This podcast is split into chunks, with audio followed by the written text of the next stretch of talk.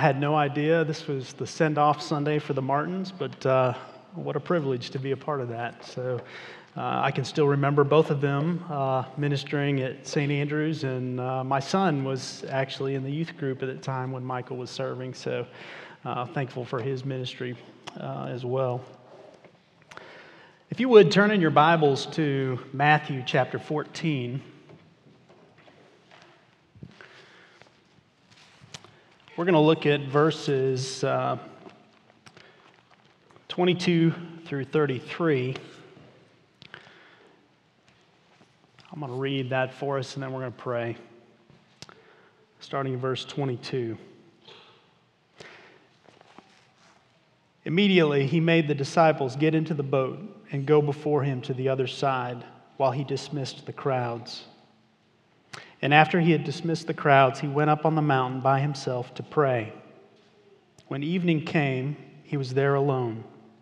But the boat by this time was a long way from the land, beaten by the waves, for the wind was against them. And in the fourth watch of the night, he came to them walking on the sea. But when the disciples saw him walking on the sea, they were terrified and said, It is a ghost and they cried out in fear. But immediately Jesus spoke to them, saying, Take heart, it is I, do not be afraid. And Peter said to him, Lord, if it is you, command me to come to you on the water. And he said, Come. So Peter got out of the boat and walked on the water and came to Jesus. But when he saw the wind, he was afraid. And beginning to sink, he cried out, Lord, save me. Jesus immediately reached out his hand and took hold of him, saying to him, O you of little faith, why did you doubt? And when they got into the boat, the wind ceased, and those in the boat worshiped him, saying, Truly, you are the Son of God. Let's pray. The Lord, uh, we need to hear from you this morning. Many of us come with troubled hearts, heavy laden, burdened. Lord, would you minister through your word, by your spirit? Give us a sense of hope, a renewed sense of hope and encouragement in the Lord Jesus Christ. And we pray this in his name. Amen. Recently, my wife spoke at a women's retreat at a church here in town on the northeast side of Columbia. And as she was preparing for those talks, uh, she made the comment to me in passing that um, I feel like I'm just telling these women what they already know about God. And that kind of struck me we, as we talked about those things. Uh, it struck me that, you know, we say a lot of things that we believe to be true about God. But when the storms of life hit, we find out we really don't believe those things, or at least we have more unbelief in our hearts than we would care to admit. Dane Ortlund, in his book Deeper, uh, uses the analogy of two circles. Uh, one circle representing uh, theology we say we believe, we profess, Maybe we profess outward to the church. And then another circle that's actually what we believe in our hearts at any given moment. And as believers, there's overlap of those two circles.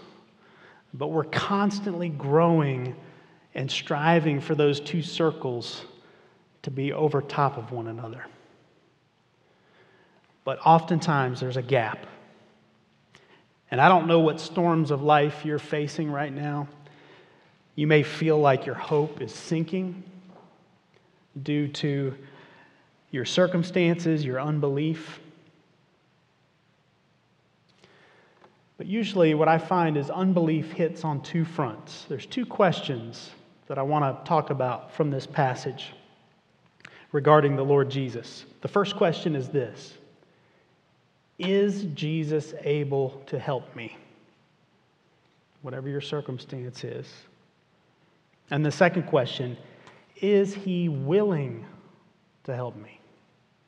I think we can boil down a lot of our unbelief to those two questions Is he able and is he willing? And I think our text this morning answers those two questions on those two fronts.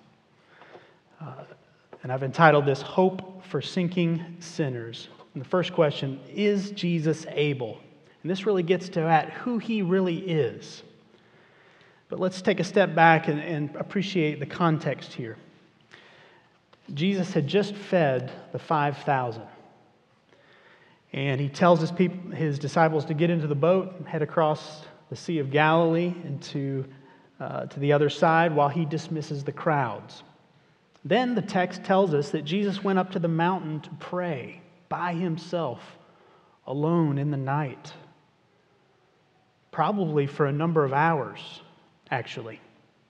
You know, I find it amazing that the God man, the Lord, Jesus Christ, needed to pray.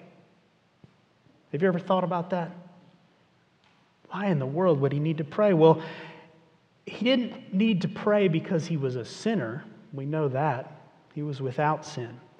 But he needed to pray because he was a human being, fully human. Even as, at the same time, he is full deity as creator.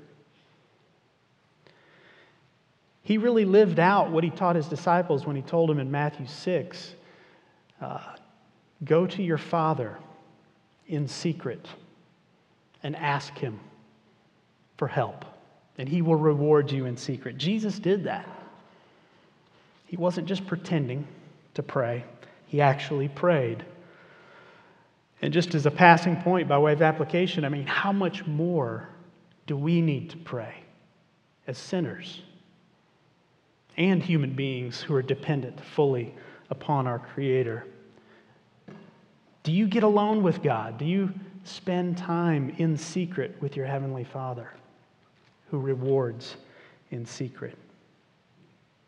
On this occasion, we might ask what, what prompted Jesus to pray? And what did he pray about? Well, John's gospel account of this event tells us a little bit more detail. We get a glimpse into perhaps why he prayed and what he prayed for. After he fed the 5,000, the people started to say, Hey, this is the prophet that was to come into the world, the one like Moses. And the text tells us that they actually were going to force him to be king, to make him king over them. And it's like Jesus says, Okay, you guys, Get in the boat and go across the water. I'll dismiss the crowds and deal with this. And how he dealt with it was by praying. They wanted to make him king after their own making and their own idea and agenda. But Jesus sought his Father to stay on mission, to stay on the mission that the Father had laid out for him. So Jesus was praying while his disciples were in the storm, as we'll see. And I have no doubt in my mind that not only was Jesus praying about his mission in light of the, the, the attempt to sort of derail that or veer him off his path, I have no doubt also that Jesus prayed for his disciples, just like he did in John 17 I think Jesus was praying for his disciples prior to going out on the water to them. So let's continue with the story in verse 24. Uh, meanwhile, while this is taking place, the disciples are in the storm. They're in the middle of the sea, probably three miles or so from shore, right out in the middle. And there's a strong storm raging with great wind and waves against them. And judging by the times that are given in the text, they may have been battling this storm for about nine hours. Can you believe that?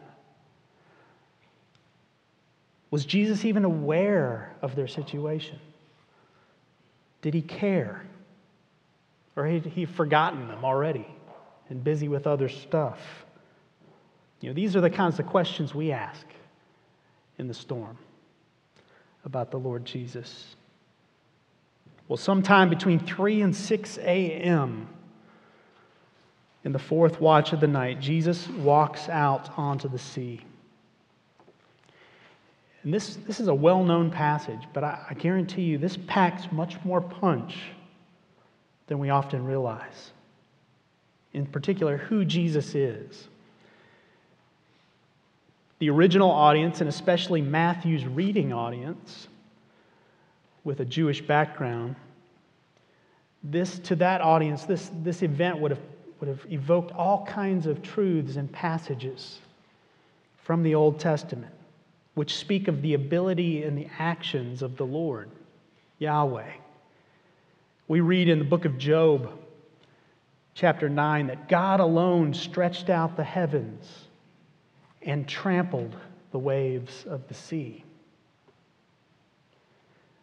He has mastery over creation, even the waves of the sea.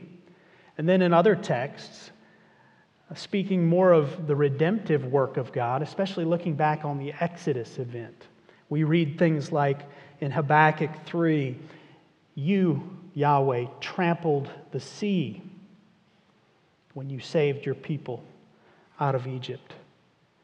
Psalm 77 Your way was through the sea, your path through the great waters yet your footprints were unseen. In the more poetic texts from the Old Testament, like Job and some of the prophets, the sea and all of its waves and churning is used as a symbol, a symbol for chaos, evil, and even death in some of those poetic texts. You know, the wicked are depicted like the tossing sea. Or even in the book of Jude, the false teachers are, are like wild waves upon the sea. That's why I think in the book of Revelation, chapter 21, when it says, when it depicts the glorified new heavens and new earth state, the sea was no more. No more evil, no more chaos, no more death.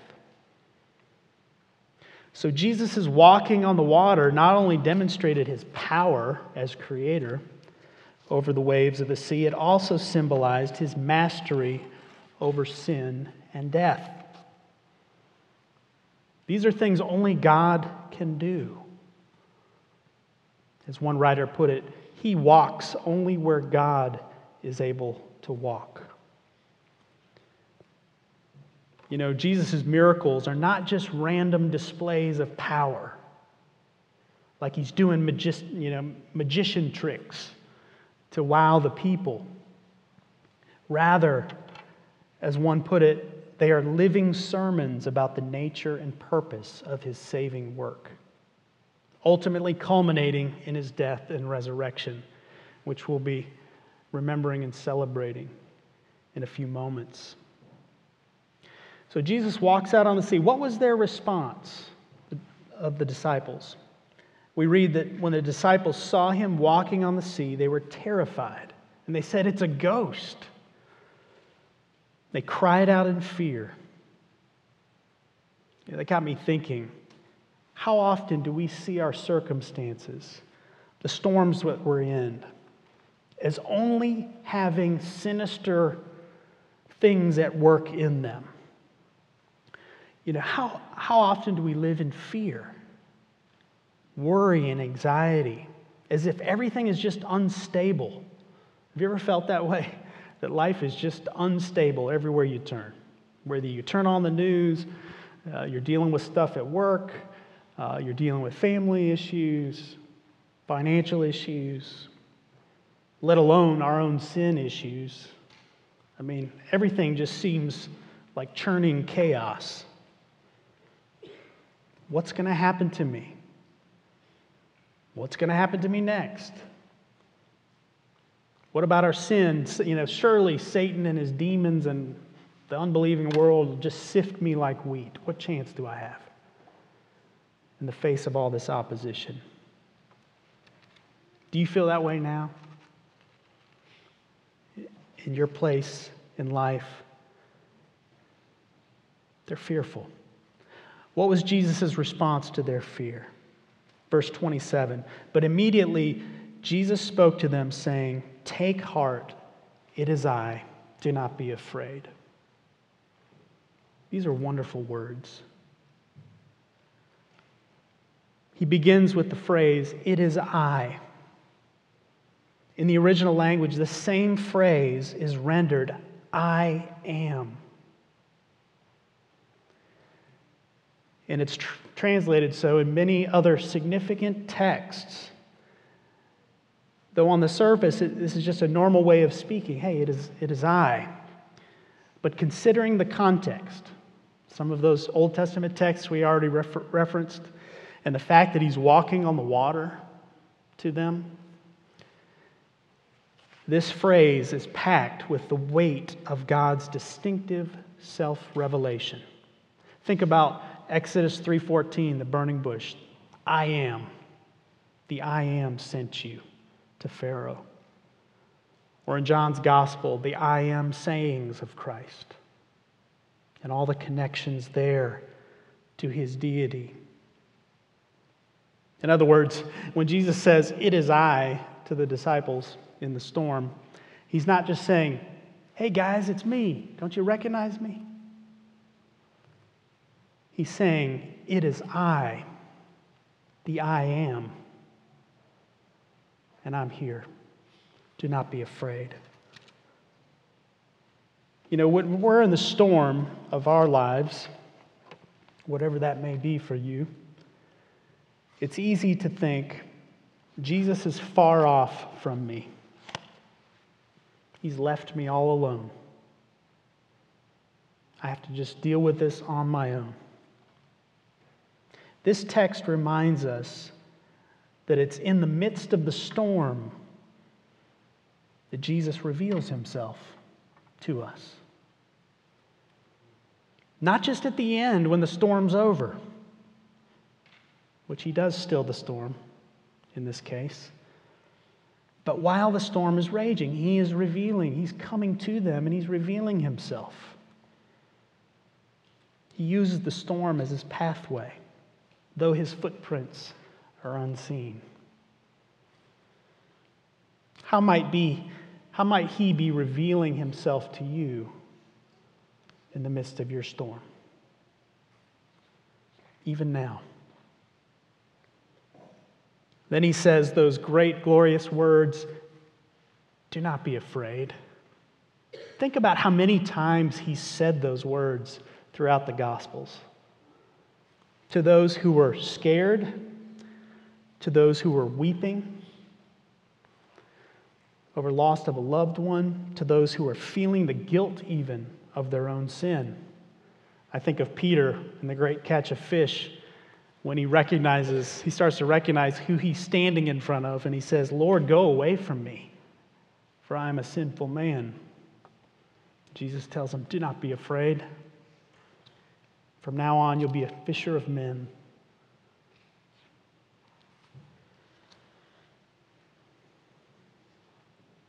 He is the best and most logical reason to not be afraid. I think that's why we read passages that tell us, Be still and know that I am God. Do you know He's God? Like all families, our family has been through its share of storms. And I've had a number of Christian friends tell us from time to time, you know, don't worry, God's got this. He's got this. You know, our response to a statement like that can be really revealing where our hearts are. And what we really believe about God, about Christ. If you find yourself saying in answer to those, those comments, yeah, but you don't really understand how bad things are. Or, you know, that just, that's, that's vacation Bible school talk, you know. That's something we teach our kids in, the, in their songs or whatever. But that's not how the real world works. You ever said those kind of things? In response to that? we need to remember that Jesus is coming to us in the storm, on the water, as God. As God, not merely a creature. You see, he's supernatural. Do you believe that? He tramples the waves of the sea. Maybe you think to yourself in the midst of your storm, nothing in the whole world could help me in my situation. That's no problem. God's bigger than the world, He's the creator of the world. When you see your circumstances and you feel the discouragement set in, and you're tempted to say, you know, why should I trouble the teacher any longer? Hear the words of Jesus do not fear, only believe. It is I, do not be afraid.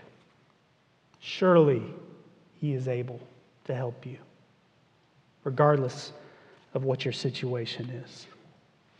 This brings us to the second question that's often raised in our unbelief Is he willing? Okay, he's able out there somewhere, but is he willing to help me? Does he even want to?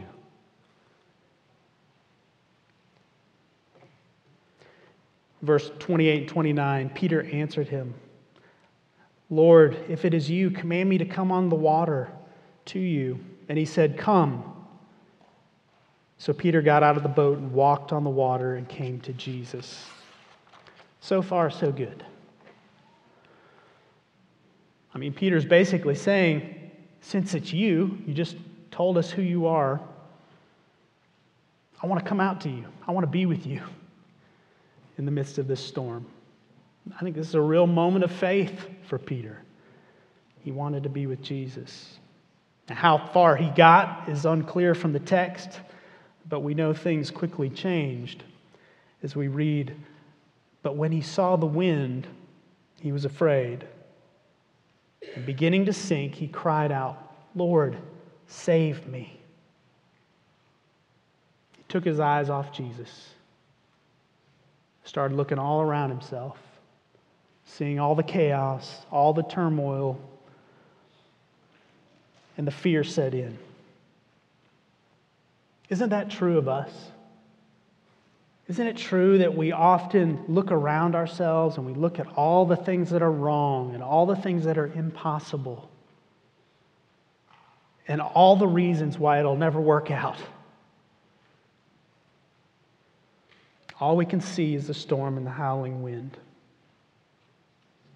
We fix our eyes on everything but Jesus, and we begin to sink.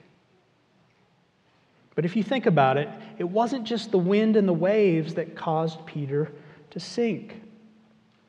It was unbelief that Jesus could help them in the face of those things. Here, I found this insightful. One commentator observed here that discipleship is endangered more by unbelief than outward circumstances. Discipleship is endangered more by unbelief than outward circumstances. That's our biggest problem. It's not the waves, it's not the wind, it's our unbelief. We really don't believe Jesus is who he says he is. Verse 31 Jesus immediately reached out his hand and took hold of him, saying to him, Oh, you of little faith, why did you doubt? Now, I want us to see here in the words of Jesus that this is not a harsh rebuke. Sometimes we can perceive it that way, as if he, his, his heart was really that, you know, here's Peter messing up again, and you know what? I'd really rather let him sink to the bottom and teach him a lesson for being such a faithless fool. Have you ever thought those things about the Lord Jesus in the midst of your struggle? I don't know how many of you took swimming lessons as a kid or your kids took swimming lessons. Um, There's many different methods of swimming lessons. I don't know what you experienced. There's one method, I call it the sink or swim method. Maybe you went through that method, where the basic idea is throw them in the water and uh, let their survival instincts take over. You know, sink or swim, you know, they'll figure it out. That might work, but it's pretty traumatic. And then there's the more gentle method. Maybe you experience this where you're, the, the instructor is in the pool with the child. Sort of hands are right underneath, guiding them along, maybe letting them do it for a little while. But if they start to sink, they pull them back up. I'm making no judgment call here on the best way to do swimming lessons. But in light of those examples, Jesus' method is gentle with his children, with his brothers and sisters. He is gentle. Contrary to what the enemy would tempt you to believe. And he's always attacking that. Be prepared for that. He's always wanting you to think Jesus doesn't care about you. He's really frustrated with you. He'd rather not have you at all. Scriptures tell us that he's gentle, he's lowly of heart. And I think the context itself shows us that he is compassionately, gently dealing with sinking sinners like Peter, like you and me as we struggle in our unbelief, and struggle with little faith. As I said earlier, he probably prayed for them when he was alone. He's just said here explicitly, he doesn't want them to fear. He's not trying to terrify them. He wants them to know that he's got it, he's God. And he when Peter's starts to falter, he grabs him immediately and rescues him. Just like you, as a father or a parent, when your child's learning to walk and they stumble and you grab them. You don't kick their legs out, you grab them, you hold them. He is patient with us as we struggle and grow in our faith. You know, few chapters earlier, Jesus stilled a storm. He's already done this. Do you remember that? When he's asleep in the boat in the storm, and don't you care about us? You know, that we're, we're, we're going to die here. And Jesus calms the storm, says, You have little faith. You know, he could have just said here, you know, I've already showed you this. Don't you get it? I've had enough with you. But he doesn't. He deals gently with his disciples, and he deals gently with you. And as I said, here again, he's, he steps into the boat and he stills the storm. You see, Jesus doesn't just calm the storm, he gets in the boat with them. Jesus is saying to you this morning, I will come to you in the storm. I will reveal myself to you. I will walk on the water to be with you and I will get in the boat with you and take you to the other side. You know, in, in the book of John, Philip said to Jesus, Show us the Father, and it's enough for us. And Jesus said, Have I been with you so long that you still do not know me, Philip? What about you? Have you been with Jesus so long, yet you still do not know him and trust him as, he, as he's revealed himself? Is he able? Surely he's able. He's the Son of God. Is he willing? He certainly is. His heart is willing to rescue sinking sinners like you and me. Will you believe it? Let's pray. Oh Lord, thank you for this reminder from this passage. Lord, we confess our unbelief. Help our unbelief. I pray for each one here, whatever they're going through, that they would remember that you are God, that you trample the waves of the sea, you rescue us when we falter, you pray for us, and you love us. May that be a great encouragement to your people this day. We pray in Christ's name. Amen.